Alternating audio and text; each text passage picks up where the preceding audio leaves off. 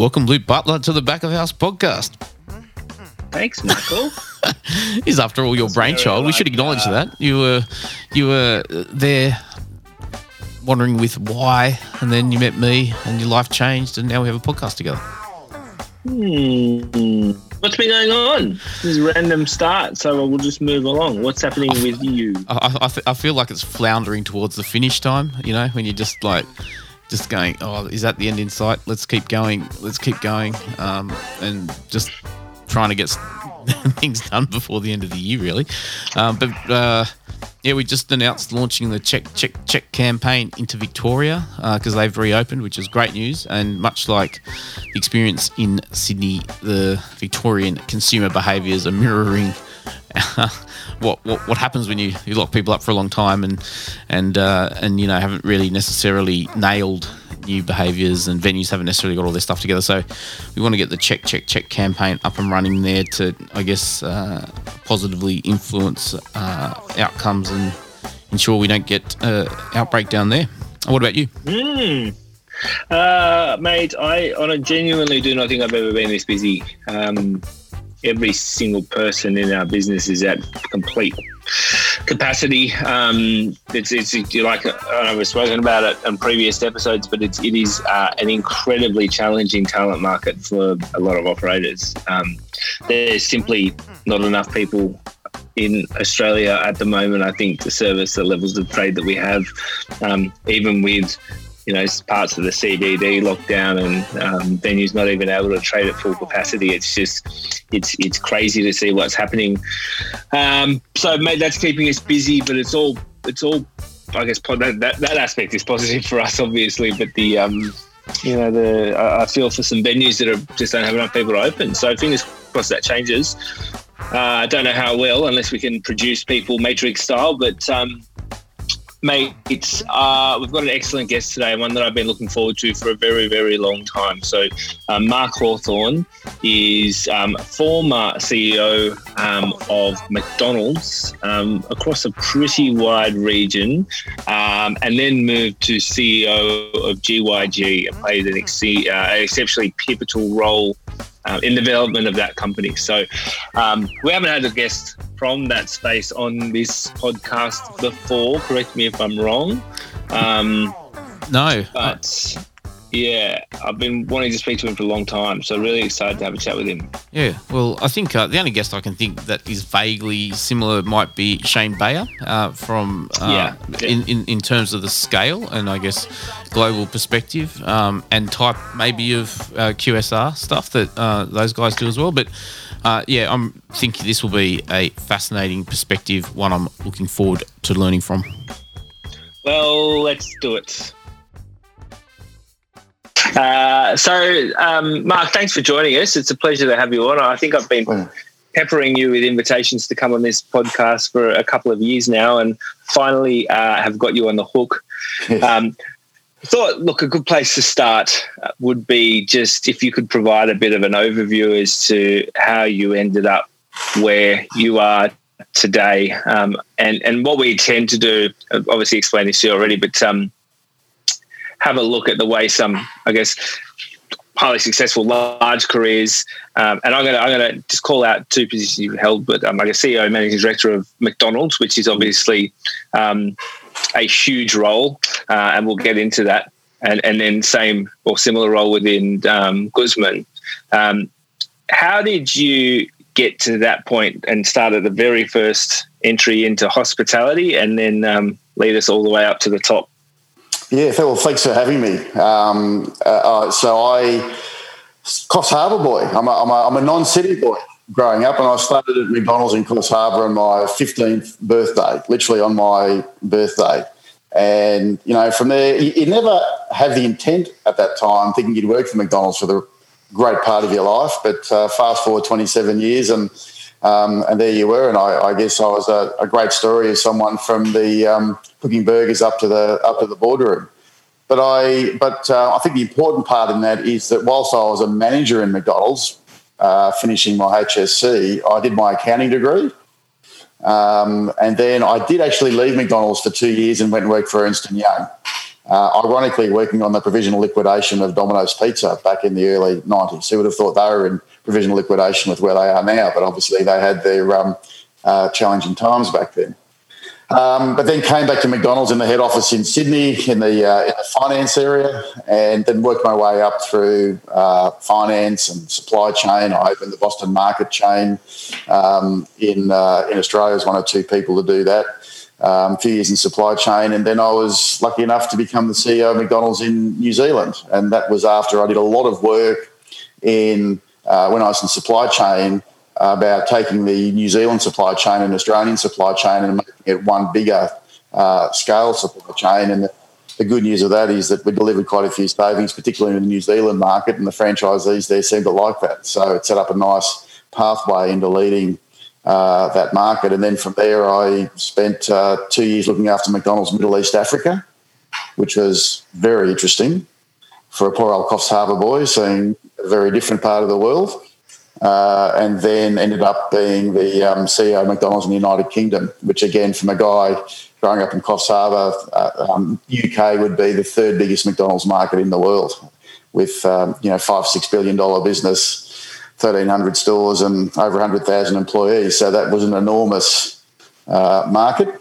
But after but after being overseas for nine years, it was time to come home, and I actually thought that I was done with food. I thought, you know, I've worked with the biggest food brand in the entire world. Um, I'll go and do something else in food. And I was pretty determined to do that.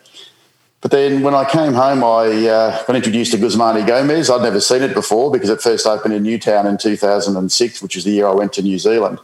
But a couple of the ex McDonald's legends in Australia had bought into it. Steve German, CFO for many years at McDonald's. Peter Ritchie, who was the first employee, McDonald's Australia, Guy Russo, CEO, and became the Kmart CEO, had all bought into Guzman y Gomez. So they introduced me to the uh, to the founder. Um, and I was still pretty keen not to do food, but I must say I saw the quality of the food. I saw how fast they were serving it, and I hadn't seen that in 27 years of working in QSR um, in God knows how many countries that I actually worked in. I never saw that combination of high quality, fresh food served at McDonald's type speed. So I looked at that and said, there's something really in this. And I decided to meet the founder. And he's a very inspiring man, uh, Steven Marks and uh, co-founder Robert Hazan. Um, very inspirational people. A couple of New Yorkers who met Australian women and and uh, married them and got dragged out to Australia. Terrible place to get dragged out to. And they saw that the quality of Mexican food was horrendously bad in Sydney and, and felt there was a strong market uh, for that and, and, and built something special, but very inspirational, energetic uh, people. And, you, and I just couldn't help but want to be part of what they were building. Uh, and I became CEO there at uh, 2015 um, and did that role for uh, just under five years. And, and when you right. came into that as CEO, what was your um, mandate uh, at Guzman? Well, it's a very good question, and and I the first question I had for the founder was, you know, what's your long term vision? And he said he wanted to be the best restaurant company in the world. I said, well, you know, like many founders, you know, that's uh, an aspirational goal of of, uh, of course. And I said, well, you mean bigger than McDonald's? He, yes. And it was his yes was just like, well, of course, yes. and I said, well, um, great. I said, but you know, I mean, if you want to be the best in the world, you've got to be in the biggest segment of food in the world, which is QSR or fast food. Um, and you're not fast food at the moment, so that would be an enormous change for where you're at at the moment. And um, you know, it took us a while to get our head around that. Um, but we eventually agreed if you want to be the best best restaurant in the world, that's where you've got to be. Or otherwise, you've got to change your goal. And so, um, after within 90 days, as many CEOs do, you come up with a strategic plan. And we decided that we wanted to reinvent fast food um, and move Guzman y Gomez into what I'd say was fast casual. It was a bit of a Mexican version of grilled um, hamburgers and make it a Mexican version of McDonald's, uh, which was. It, it, took an enormous amount of things to do, but I, I hope you would see it's been a very successful move by the brand. Can I ask and probably display a fair bit of ignorance here, but as a, an, a, a consumer, I probably wouldn't have outlined or, or acknowledged too many differences. Like when you say you didn't think Guzman was fast food, I, I, I was just like, oh, why not? Like, what, what, what was it that you actually had to change um, to get it from where where it was to where you thought it needed to be to, to be uh, justified or qualified as being fast food? Well, the, the big thing about fast food, I guess, is uh, that, that they're drive-through uh, operations, and and and McDonald's, some you know, in Australia, sixty-five percent of sales goes through drive-through. I don't think KFC is too much different. So, um, and, and, then of course, the other big difference with fast food is the price points uh, are normally less than fast casual as well. You've got to have food that's portable because if most of your sales are through drive-through, you've got to be able to hold and eat. Uh, which is which is really important. So so GYG didn't have a lot of that. What they did have, which was really important, is they had an operating platform um, that was like a V8 engine. They could they, you could serve 500 people an hour in a GYG kitchen. Now, um, most of the other competitors like Subway or Mad Mex, now the ones that make it in front of you, um, and then and it's got a single single line um, prep prep line.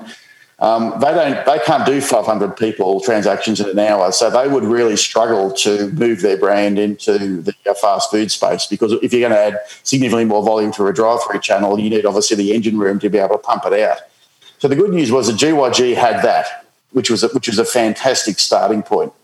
Um, but we spent uh, many years, we had to obviously uh, change our real estate strategy. It takes about two years to find a site to put a drive through to the time you actually open it by getting the, the deal done, getting council consents, the construction period, etc. Uh, we uh, launched fries in GYG. I still think they're the best fries uh, in the whole QSR marketplace, but I'm probably biased.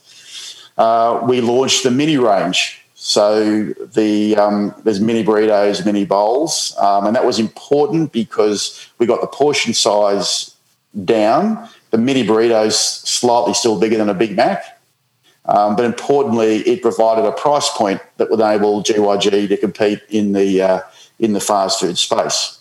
And and and, and part of the the massive benefits of that uh, was that it also introduced a a, a, new demographic of customer for GYG because GYG was 65% 18 to 35, mm. which is a great demographic to be in because that's your millennials that every single brand is trying to go after, but it was still quite a limited demographic. So by introducing fries and mini portions and lower value items, all of a sudden the uh, market aggressively extended into the high school teenager uh, market which gave us, you know, a massive vehicle in. So uh, on, on, top of all of that, we had to change menu, we had to change price point, real estate, and then your technology had to be revisited because you're adding a whole different channel from a, uh, you know, technology sense. Um, get the right get the right talent in uh, to bring into life. So it was it was quite a few layers of changes that we needed to do to bring um, drive-throughs and and um, QSR to life for Guzman de Gomez. But the but the important point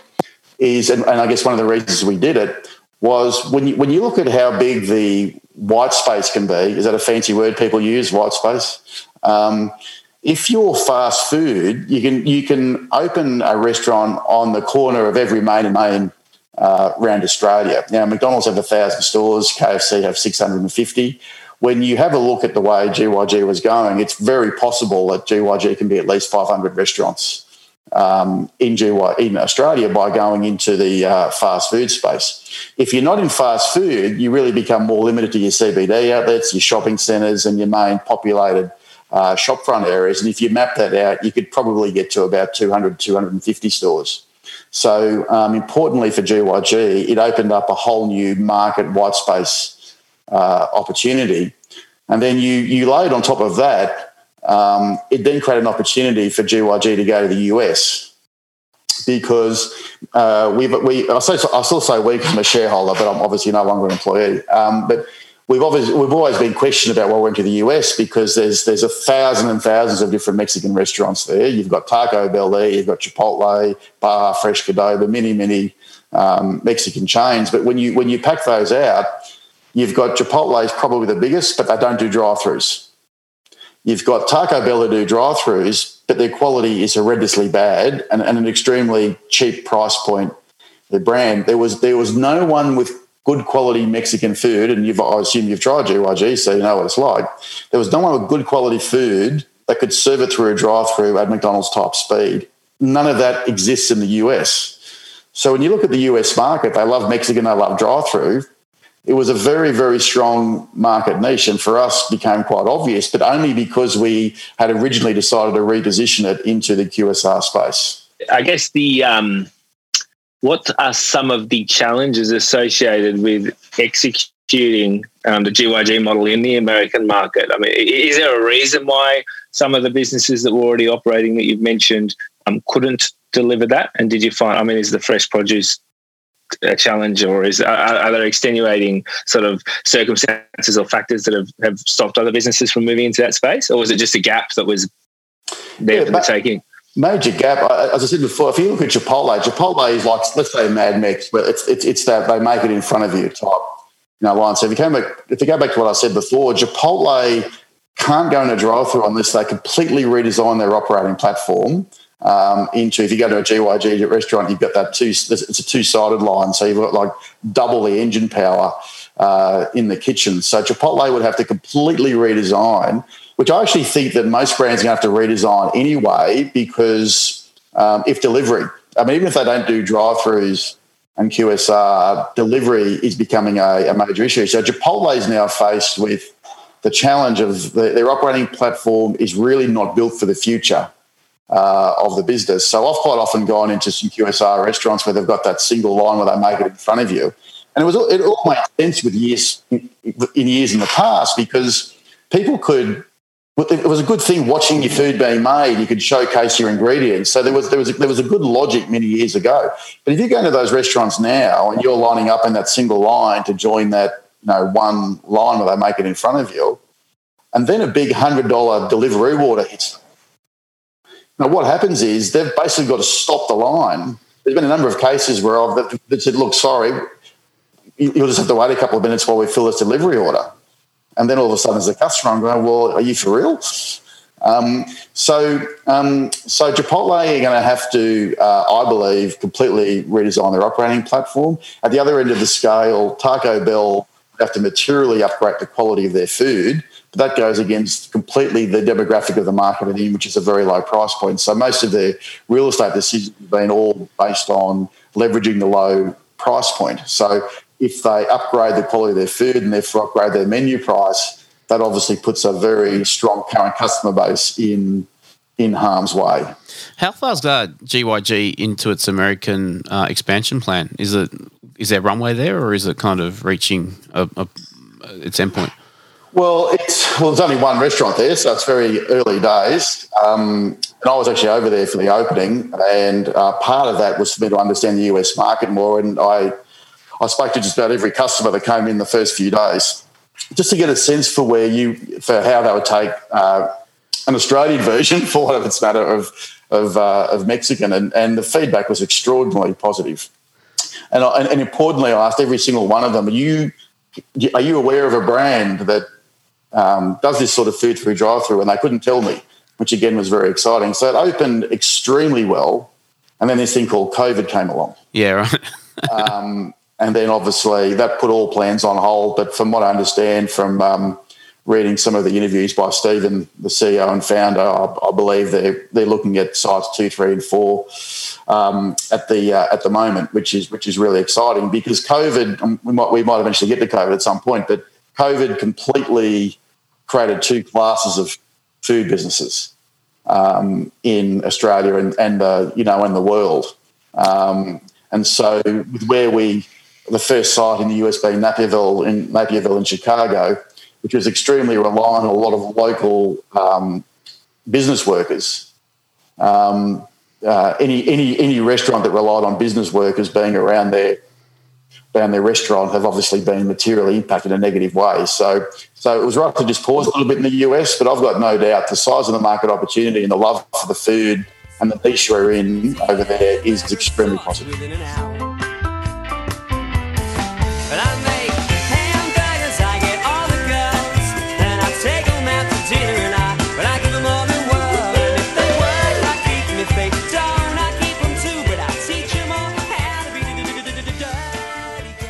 I, I think we can go into the COVID discussion now because I think uh, it's it's all around us, and uh, Yes. in, in, in in terms of many of the discussions we've had uh, on the podcast during COVID, a lot of it relates to how does this thing impact the future. So we have you. We should ask you in Yes. to, to, to, to tell us more. Well, I think I think what COVID's done is there, there was some trends building in the food industry before COVID came along, and I think what COVID has done has materially accelerated the impact uh, of those of those trends. And and the, the, the big one the big one is all around convenience. Convenience convenience wins. Um, I often talk about this reverse correlation in fast food, where I say the if you were to list brands that you would food brands where you tell your friends and family, I am proud to tell you I've been to these brands today to eat food. McDonald's and KFC would be at the bottom, right? But when you look at business results, McDonald's and KFC have led have by far the most growth in the food sector over the last five years. There's this terrible reverse correlation. Only 50% of people trust McDonald's. There's research from years ago when I was there. It probably hasn't changed much.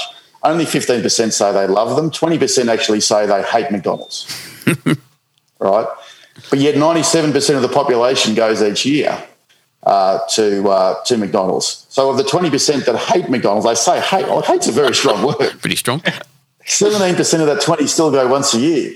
And, you know, I don't know, it's because the kids drag them in or uh, it's two o'clock in the morning, there's nothing else, you know, whatever it is. It just shows you that everything points to convenience being king, queen, prince, and everything uh, in the uh, you know in the in the business. So, which again tells you that why GYG came into uh, fast food because the food games well, it's simple, but it's not. It's simple. You've got to have food that people want.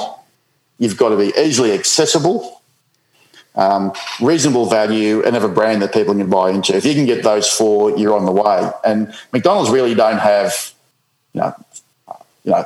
I think McDonald's when they, when they ask people food I feel good about eating, it's like sixteen percent, right? Um, so they don't really they're not trusted as a brand. They don't have food that people feel good about eating, but they've got convenience and accessibility, um, and that's what uh, drives it. And so, so, um, so again, from a GYG perspective, we said, well, we've got the food. I mean, it, it, it kicks McDonald's ass on all metrics. Um, we can serve it as fast as them, and people love the brand. I mean, it's it's it's like we, we have the recipe um, to uh, to actually make this work. And and you know, let's let's you know, why should fast food be bad food? I think GYG have proved it doesn't need to be uh, bad food.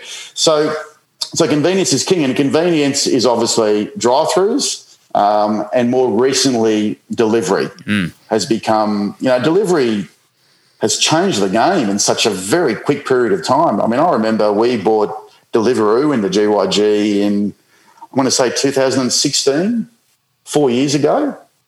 Um, and it's an everyday thing that people do uh, now. And so what you saw historically was a lot of people resisted delivery. I mean, how many times have you seen in the media restaurants saying bucket delivery? I want them, that you know, the, commissions are too high. I want people coming in my restaurant, and they just try to move forward without it. And you sit there and go, well, how many businesses have been hemorrhaged when they haven't worked out that the online channel was going to be the way that defined the industry moving forward? You know, Kodak, Blockbuster, even the taxi industry. I mean, they all got savage because they didn't get convenience technology um, being part of the uh, being part of the equation. So, so what happened when? So that was already working in the background, and and and um, anyone who didn't uh, commit to making delivery work, I believe, were dying anyway before COVID. Um, it was just a matter. It was just a matter of time, and um, the future of food for me always was going to be very anti the independent restaurant. Because if delivery becomes more and more of the mix, the independent restaurants, I believe Uber Eats and Deliveroo charge them 35% as a commission, um, where the McDonald's, GYGs of the world can negotiate significantly better than that. And the other thing for the uh, for the McDonald's and the GYGs, and uh, and just as important, it's funny uh, I'd say this, but is, is the marketing. Um, so where GYG did really well was just the position on the app for Deliveroo and Uber Eats. So when you go onto the apps, quite often the first brand you'd see would be GYG. So not only are you negotiating rates with these aggregators, you're also negotiating uh, marketing and what I'll just call eyeballs on brands. Now, the independent restaurant, therefore, they're paying 35% commission and they're getting no marketing leverage at all on these uh, on these apps. So as delivery becomes a bigger percentage of the mix, it's it's becoming more of a wedge for these independent restaurants, and they're just dying bit by bit. So, um, so what what so what happened? And that was happening before COVID. Um, COVID accelerated all of that. So, what happened with COVID, as you all know, is that all of a sudden people are working from home. Um, they're all, anyone in the CBD, or most people in the CBD, are now actually working at home. Um, delivery was becoming more critical because people didn't trust coming into restaurants as much. So, I mean, delivery in most of the fast food chains who were strong on delivery added some 50% of their mix. So if they were doing 20% on delivery before COVID, they were now at 30. Um, so there was this massive growth. Now, of course, if delivery is an unprofitable channel, channel for you, well, then that's just making you bleed more. Um, and even worse, if you weren't in delivery, well, where's your business um, gone? So, so now what you're seeing is the brands, the bigger brands, who are very suburban based, drive through based, are doing records. Um, uh, again, Stephen's been in the media talking about GY during records. Drive-throughs are doing 30% more than they were before COVID. McDonald's are doing big numbers. KFC doing big numbers. Brands that are in the city um, or reliant on shopping centres are doing minus 50. Mm. So you've, you've, you've seen a complete parting of the waves. Um, and for those that have been aggressively leveraging convenience and been really proactive delivery, are absolutely winning, and, and I think it's going to continue. It's interesting, isn't it? Like the a lot of the discussions that we're involved in are around CBD regeneration, renewal, because mm. of this exact discussion that we're having, which is that a lot of market participants have, especially at the um, pointy end, have a lot of exposure to high concentration of um, population in these areas. And yeah, I don't think that uh, anyone listening can uh, disagree in terms of uh, the, the, these things. One is that.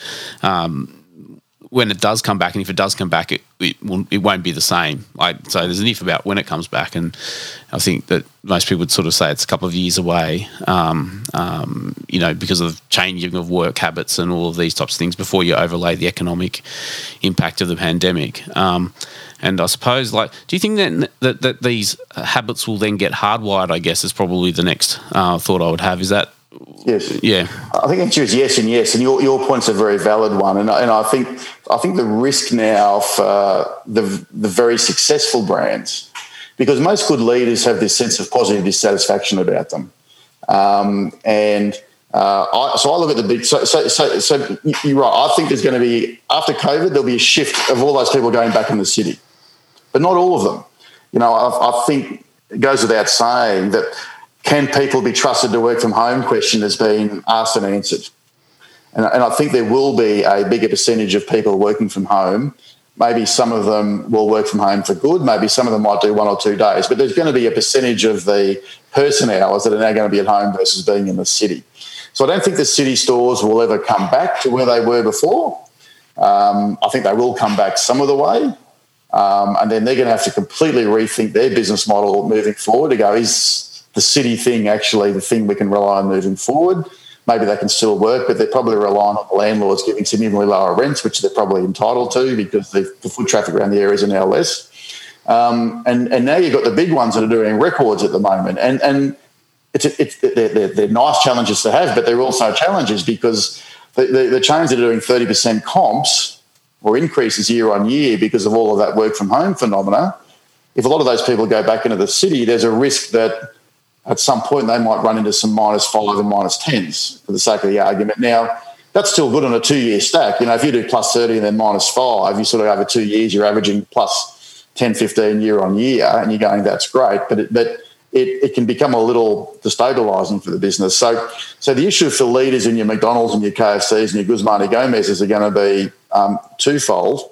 Um, one, how do we map out a bit of volatility in the future and how to make sure we manage the organisation um, for when that happens? Because negative comps do speak people. But the other big issue, which again is a positive one, is if McDonald's, KFC, GYG think that they can just add 20, 30% to sales and provide a great customer experience, it, it's being a little naive because if you're doing 30% more sales, you need to hire more people, you need to make sure inventory levels are right. Have you got seating capacity issues? Have you got car parking capacity issues? You know, a lot of these restaurants now have often there's more delivery drivers in the restaurants than, than yep. customers. Yep. Um, looking over customers eating their um, you know food, you see bags of like 10 bags of food waiting to be picked up by delivery drivers. So, so to think that the customer experience is good, uh, I think leaders should be very positively dissatisfied, very positive about the results, but be very dissatisfied about the quality of their operations in the restaurants. Now, if the quality of the operations are terrible in their restaurant, which is leading to a bad customer experience, that can have future impact, of course, because as you know, if customers get a bad experience, they may not come back again, and then there's an impact on the you know, on the brand. So, so again, I think there's been a parting of the waves, and depending on which wave you're on, you've now got a material amount of things to think about uh, as a business.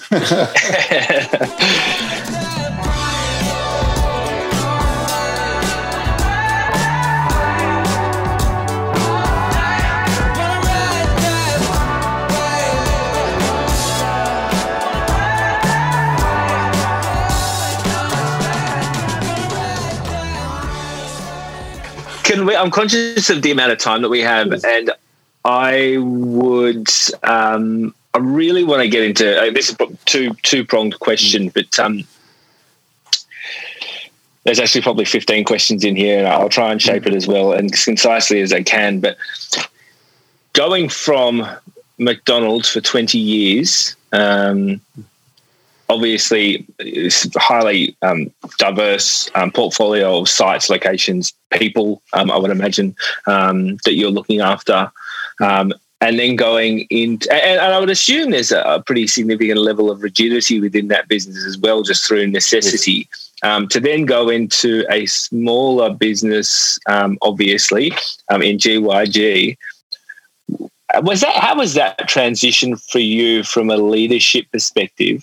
Um, was it was it easy? Was it? Um, I guess was there a sense of kind of liberation, for lack of a better word, in going into somewhere where you could probably be a bit more agile and dynamic?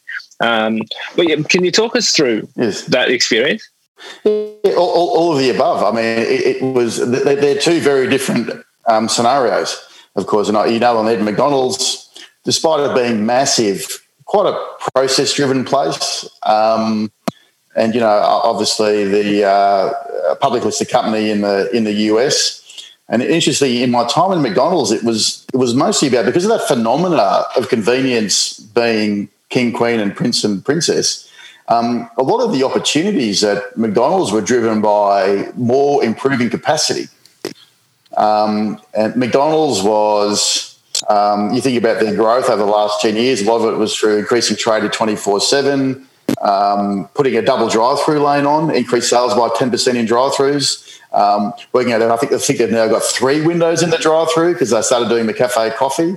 Um, you know, McDonald's re-imaged their restaurants, and part of that was putting more seating in. So, uh, McDonald's is a phenomena that just keeps on growing, and the, and the growth was more about beating to the demand than creating it, which was quite um, phenomenal. But you you had all the technology systems were in place. It was it was it was a machine that just needed a bit of a push um, to get the business uh, growing. So when I, so when I came to GYG, um, firstly, it's a founder-led business.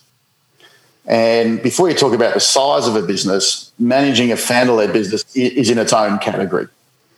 And so that was a that was a first for me. Um, and as you've probably seen in many other, not just food businesses, but many sectors, it's a pretty tricky time because quite often founders they've grown something fabulous. But then it gets to a point where their expertise not necessarily is about scaling something. They're more entrepreneurial people that like creating things. So often they get to a point where they either they get to that point where they know they need to bring some expertise in to scale. They either don't and try and do it themselves and stuff it up, or they do, and then there's a possible CEO founder conflict that can either be really great or really bad for the business. It's a, it's a sliding doors moment.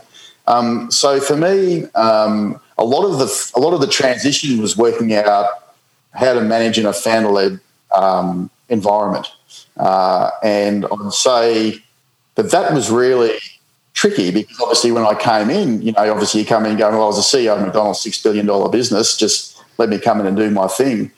But you very quickly re- you very quickly realise how exceptional the founder is, um, and whilst they mightn't be an expert at scaling things, um, they still have this entrepreneurial strength about them um, they're still very much loved as the face of the brand. They're still very loved by the people um, in the restaurants. So you've got to you've got to position yourself as CEO in a way that really still embraces the founder, um, and to set the business up accordingly, and to making sure that you're leading the business in some ways through the founder. Um, versus with them on the uh, the sideline, an absolute um, you know, critical part. But outside of the founder, you're absolutely right. I mean, when I came to GYG, sales comps were negative in financial year 2015. Um, every technology system we ultimately ended up changing, um, whether that's point of sale, inventory, um, time and attendance, the FPOS. Um, you know, you name it. I'm sure there's. I'm sure that we built our own app because the other one wasn't wasn't fit for purpose. Um, there was 34 people in the office. By the time I left, there was 90. Um, and you're not just adding um, the number; you're adding the right organisational structure and the and the right quality of the um, you know of the candidates. So um, and the franchisees, there was there was 15 franchisees when I started, and and managing franchisees is a skill set in itself. So that obviously needed a lot of work. And by the time I left, I think there was 55 um, of them. So um, and the other thing for me was I never had to deal with banks. Um, McDonald's Chicago was like a money tree. it's sort of it's I want to I want to open 20 restaurants next year. I, I need uh, um, $100 million done the next day. Where all of a sudden um, you're dealing with bank covenants here. Um, two years into my CEOship, we introduced private equity into GYG. So all of a sudden you're dealing with private equity. So there was there was um, I had a two hundred and fifty million dollar marketing budget in McDonald's. All of a sudden I had a three million dollar marketing budget um, in in GYG, which needed obviously a complete um, complete rethink about how to do marketing. So um, there was so many differences um, on moving to a startup, probably more than I expected. But I'd probably tell you on the back of it, I've probably learned more and, and for my own development, have probably got more out of my five years at GYG than my years at McDonald's because of all of that. Um, I have to ask this question. It's yes. going to, we have to cut it, but I can't help but note that the movie The Founder came out in 2016. Now, yes. how much of that performance by Michael Keaton in the context of that movie shaped your thinking at GYG? Um, not much. Uh, um, not much to be uh, to be honest. The movie was a good movie. there was there was a couple of fibs at the end, uh, mind you. I um, I don't think uh, Ray Kroc was as nasty at the end as what that movie would make you to believe. But he was he was a pretty tough man. But you know, when you're when you're building something special, you you have to be tough. Yeah. Uh, in, in, a, in a in a few certain areas, but um, um, but but but but Steven and Robert were you know were founders, so there, there was a little bit of self reflection. but you'd expect there to be, yeah. And, and, and Mark, I mean, just uh, I think that many people that listen to this are in leadership positions in hospitality and beyond. Actually, so in terms of your style of leadership, how would you characterise it? Yeah, I'm I uh, I'm, I'm, quite a people person. I'm I I, I uh, humility is very important to me. Uh, and I think that's more expected of, of leaders these days. I'm not too sure if you've read my profile, but after I left GYG, I spent some time Uber driving just here and there, just to um, sort of keep myself pretty pretty grounded. Um, but I think leaders need to be. Um, the old way of leadership doesn't work these days. I mean, the whole lead with fear and be a very directive leader is, is, is not going to work for you these days. So you need to be calm, you need to be humble, but you need to be strong um, when you need to be. Uh, I don't think one thing that hasn't changed is um, recruiting exceptional talent that you're comfortable to delegate to. You have to lead through your people. Um, because as a CEO, if you get too involved in the detail, you can't lead. Um, and that was um, so. I'm, I'm, a very big fan of backing my people. Uh, I will have a view on everything, but I will only overrule my people if I have a very, very strong view, and that, that that's rarely, uh, rarely the case. You've got to be, uh, I call it top and tail leadership. As, as a leader, I think uh, you've got to be very strong at managing the strategic vision of the business um, from the helicopter level, more so importantly than ever with COVID, mm. which I can talk to a little bit more um, if you'd like. And then you need to be at the tail, which is at the front line of your business. I mean, everybody's a bit nervous through COVID. Um, leaders really need to be seen as one of the people in the restaurants and, and really having a strong connection with what's happening at the front line, a strong connection with uh, how the customers uh, are seeing your business, and making sure that your people genuinely believe you're one of them. Um, which means it's important that you know the operations. It's important you have that humility, humility about you uh, to bring that to life. So that's your top and tail. And then what you need is the middle bit being bringing the strategy to life in the to day of the business. That's what you have great people for sitting in the uh, office, um, bringing that to life. But, you know, the challenge for people these days and leaders is um, COVID is a lot of leadership through COVID has been defensive.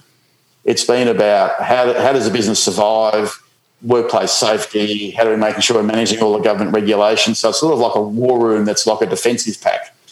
Um, where if you go back to what I said before, businesses need to reshape what they're doing, if even if they're losing or winning. Um, and so it's like you need a war room that's on the attack mode. Um, thinking about if you've been completely devastated through COVID, how do you reposition? If you've done really well, how do you making sure the customer experience is great? How do you make sure ongoing volatility is managed? How do you make sure you don't become complacent? And in some ways, how do you make sure, you know, dare I say, as ugly as it sounds, within the rules of the ACCC, there are some competitors who are literally on their knees. It could be time to put the sword to some of them. Um, and you know, I actually, I actually look at McDonald's, GYG, and KFC and think there's actually still upside to all three of them um, if they put some moves in place to really capitalise uh, on this opportunity. But they've first got to make sure they're meeting their current demand well. And then instead of being complacent, putting the victory flag up saying these sales are great, let's have a rest, it's really now time to go in for the kill if they wanted to. Uh, within the Australian competition laws, because you can't deliberately kill competition, just to make that very, um, uh, very, very clear. Um, and I think from a leadership in the food sense, I think the other two big ones for me are delivery, embrace it or die. You've got to make the delivery model, you know, work. Whether that's through the rates, whether that's through your menu pricing, um, or being very good at leveraging your marketing negotiations with the aggregators um, is very important. And um, marketing, I, I, generally think marketing, marketing, McDonald's is old school. It's still 70% probably on TV advertising, where GYG is 70% social media. Um, and how marketing is done is completely being reshaped because the movement into digital channels is also going to continue in the same direction. Um, so uh, I think McDonald's could be a lot more modern um, in their uh, in their marketing. But that could be a whole other webcast. oh well. Um, funnily, fun, funnily, enough, I have another podcast called Time Out for Business, uh, so you'll get an invite from that very shortly yes. after this one. I think that's it. But but but you know, a lot of people in your organisation feel, you know, it's still it's still a tricky time for a lot of people. So, um, and we haven't even talked about franchisees. I mean, franchisees obviously, you know, particularly for the ones where the sales and revenue's been materially impacted in a negative way. Um, you know, making sure your franchisees are okay. Well, I will actually rephrase it. Making sure the franchisees that are great franchisees are okay. I think when it comes to the world of franchisees, um, if, if, you look at franchising as I do, which is through a talent lens. I mean, a lot of people look at franchising as an economic lens. It's a mean to use someone else's capital to grow, which I think if that's your lens, it always ends up in disaster. It's just a matter of when. Um, I always look at franchisees going, choose franchisees who can run it better than yourself and they will always drive a better revenue and brand experience at the front line than you can in corporate stores. That's been proven time and time again. Um, so for a lot of, uh, you know, I've said to some people when it comes to franchising, going in this time, there's going to be a lot of franchisees that are in trouble in some brands. This is an opportunity. Don't don't don't try and do a cut and paste situation to every franchisee. This is an opportunity to go from a use a talent lens and go. You franchisees, from a talent sense, are poor performing, and it's probably creating a window for you to possibly deal with them, if not remove them, within the laws of franchising code. Um, but be prepared to to possibly support more your highest quality franchisees because if your if your highest quality franchisees from a talent lens are doing exceptionally well but are in trouble, they're worth the investment like you invest in any talent mm. to making sure they come through on the other side well um, because I too strongly still believe that high performing franchisees will drive the business and brand at a great faster rate um, than you running them as corporate stores yourself.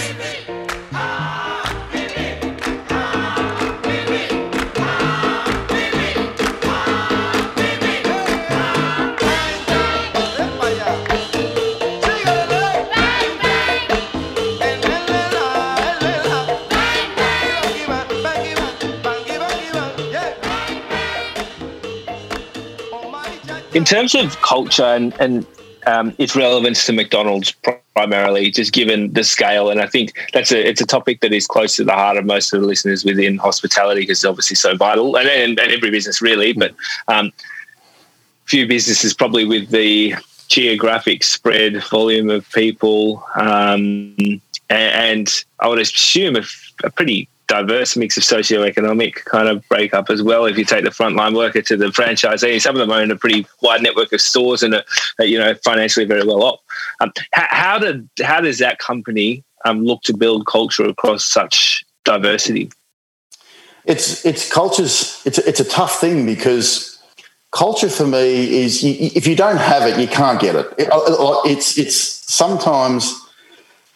Um, if, if let me start with GYG before I go to McDonald's because GYG had, I mean, Steven and Robert, the founders, created a very, very strong culture from day one. I mean, partly, I mean, uh, more than half the workers in GYG restaurants are Latin themselves, which provides some good authenticity, but but creates a very strong culture in the restaurants, you know, as well. So part of the issue becomes how do you, as you grow, make sure you don't lose that? Because when GYG was in its early days, Steven and Robert were personally able to go into every single restaurant and they knew absolutely every single person. I mean, you build culture and relationship through that. So there's always a challenge we talk through about as we grow, how do we keep that going? So we were very deliberate in making sure that Steven was, you know, Steven, most of his time was actually still spent in the restaurants, um, you know, making sure that he had a very strong presence. He was still the face of the brand uh, moving, um, you know, moving forward.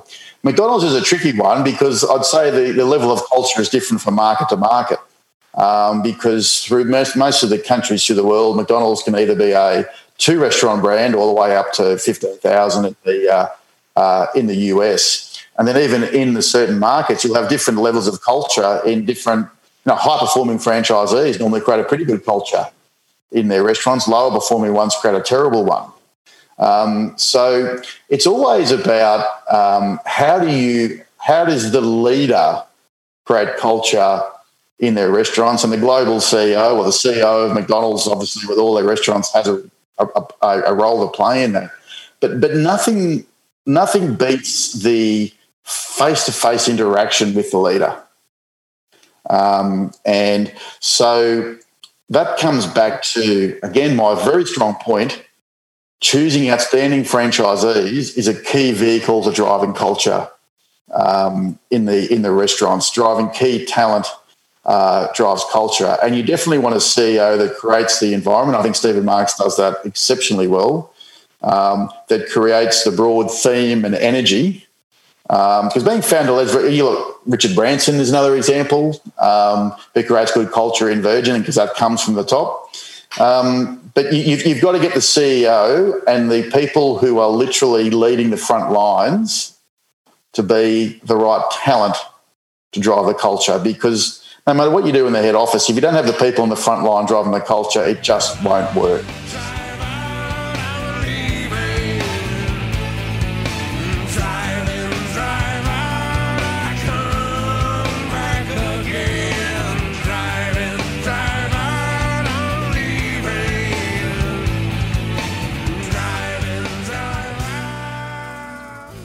So, first off the rank, just cab off the rank, favorite book that you recently read or podcast that you're listening to?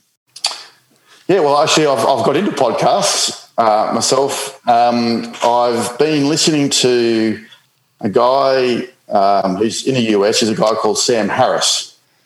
Um, and I actually found him, uh, he used to be quite strong in the world on religion and atheism and stuff like that. And I listened to him a bit there. But he more recently got into uh, the US and the politics and all the issues facing the, the US. And I think for a lot of us, we look at the US and apart from possibly being the number one reality TV show um, in the world, you're seeing these issues over there. And I, I was pretty determined to try and understand them uh, to a higher level. So I, I, listened to Sam Harris on a couple of podcasts where he went through his view on, um, and he was quite anti Donald uh, Trump but he was also very critical of of how everybody was managing the issues in the US. Um, and uh, so was, I, I, found it a, a fascinating podcast to um, improve my understanding of the issues uh, over there.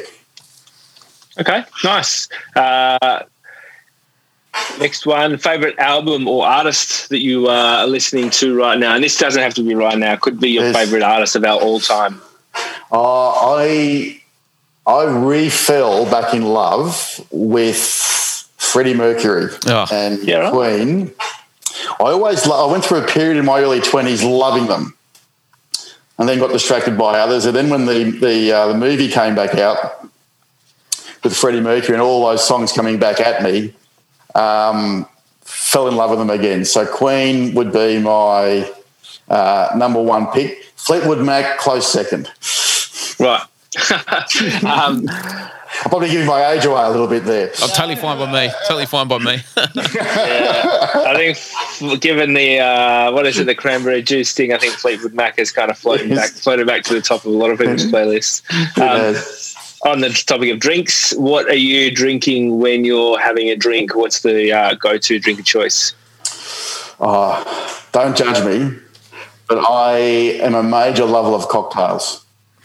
Yeah, right. particularly, particularly, particularly the sweet ones. I have a inner child and sweet tooth of a, of a 13 year old.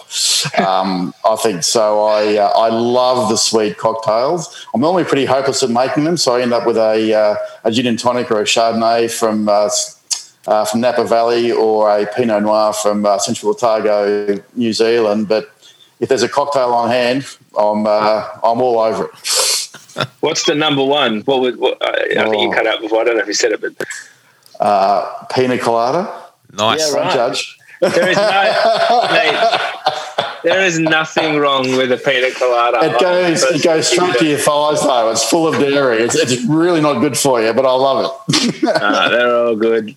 Um, favorite venue, um, uh, and this would be restaurant, bar, cafe. Um, yes. You know, fast food joint. I, which I love uh, Queen Chow. Uh, okay in Manly because I'm a Northern Beaches boy. I love premium Asian, and uh, Queen Chow is that with a beautiful view of Manly. I'd still say, from a fast food sense, I would honestly say that GYG remains my favourite. I probably have it twice uh, a week. I do get a Right. sneaky, just to make sure I'm chopping the competition. I do get a sneaky uh, KFC and McDonald's in at least once a week as well. right. Don't, don't, don't tell too many people in. It's amazing because when, when you're the CEO of McDonald's for so many years, you weren't allowed to go to KFC in case you were caught. The CEO of McDonald's going to KFC was an issue. So I, I can now go through a drive through and it's like a child. It's, it's whole new. It's new to me. I'm glad there's someone eating McDonald's as much as me. I think if anyone knows me, uh, I'm a it's, a it's a bit of a fanboy moment being Yes. the CEO of McDonald's because I love it that much. Um, finally, uh, who in the industry are you most inspired by? Um, so, and any any level of relationship there is totally fine. But who would you look to for inspiration? I'll be uh, again honest, um, and I I still think Steven Marks, the founder and CEO of GYG, is still I find the most inspiring person in the industry. I, I genuinely think GYG is well positioned for a massive future. You know, I'm pretty proud of the work I did to, I guess, reset the brand and work with him to take it through its teenage years, for one of the a better one. But he was absolutely the right person to take it uh, take it back, and his energy, values um, his, his his inspiration levels. Um, I, I don't I don't think there's anyone who's close. Uh, to to be honest, I have a high regard for him, and I, I genuinely think GYG is in for massive things. And maybe not in my lifetime, but I actually think they will catch up to McDonald's at some point. Well, um, well, we can we can only hope. It'll be great to have a, an Aussie export sort of uh, take first place. hey, Mark, it's been wonderful chatting with you. Uh, we're conscious of your time and the fact that uh, you. I don't know whether this is going to work, but are you in love with your car? Have you got a feel for your automobile? There we go. Maybe not, but uh, it's the best I could come up with. But uh, we should let you get on your way and, and, and go and go to pick up. But um, it's been wonderful, and thanks for joining us on, on the Back of House podcast. Absolute pleasure. Thanks for having me.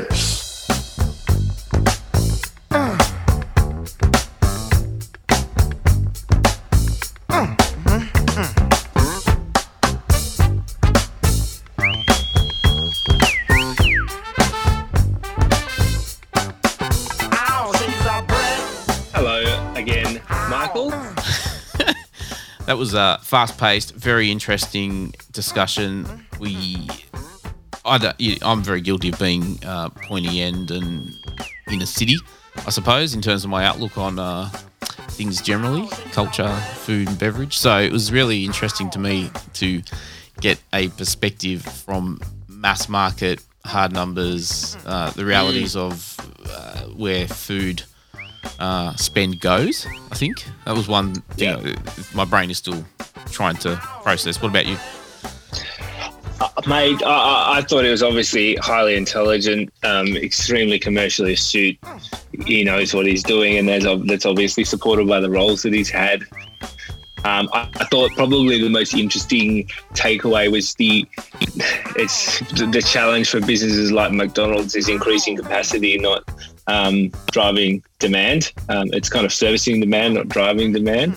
And I, I've, I've long thought this, and I don't know if this is a contentious view, but um, and it's not this shouldn't be negative at all. We'll probably end up covering this out if you give me bad feedback on it. But QSR and businesses like McDonald's, they're kind of like um, pokie businesses within the traditional hospitality sense, right? It's like revenue is is linked to how many machines you have, um, not necessarily how many customers you need to create, because there just seems to be like an endless supply of people coming in. And I know there's nuance to that completely, but um, I just, uh, you know, if, you, if your revenue growth is related to having more sites and having longer trading hours, it's a pretty remarkable place to be able to operate, I would suggest, because it's totally um, different to a traditional on premise restaurant or bar or cafe. Mm. Well, I think it's uh, important in the context of the timing of this episode because uh, what we know is that the world is in hospitality uh, has been turned upside down. Uh, you know, for for many of the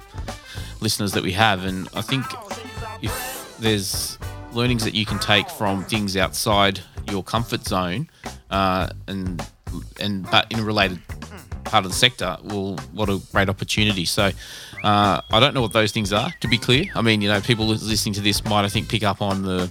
I mean, people talk about delivery and pickup now. I mean, it's been uh, uh, accelerated and ties in quite well to the last guest we had on, Mark Calabro from Hungry Hungry. But like, it's uh, hopefully it's some insights around that that um, people in the entertainment space widely might be listening to, thinking they might be able to learn something from.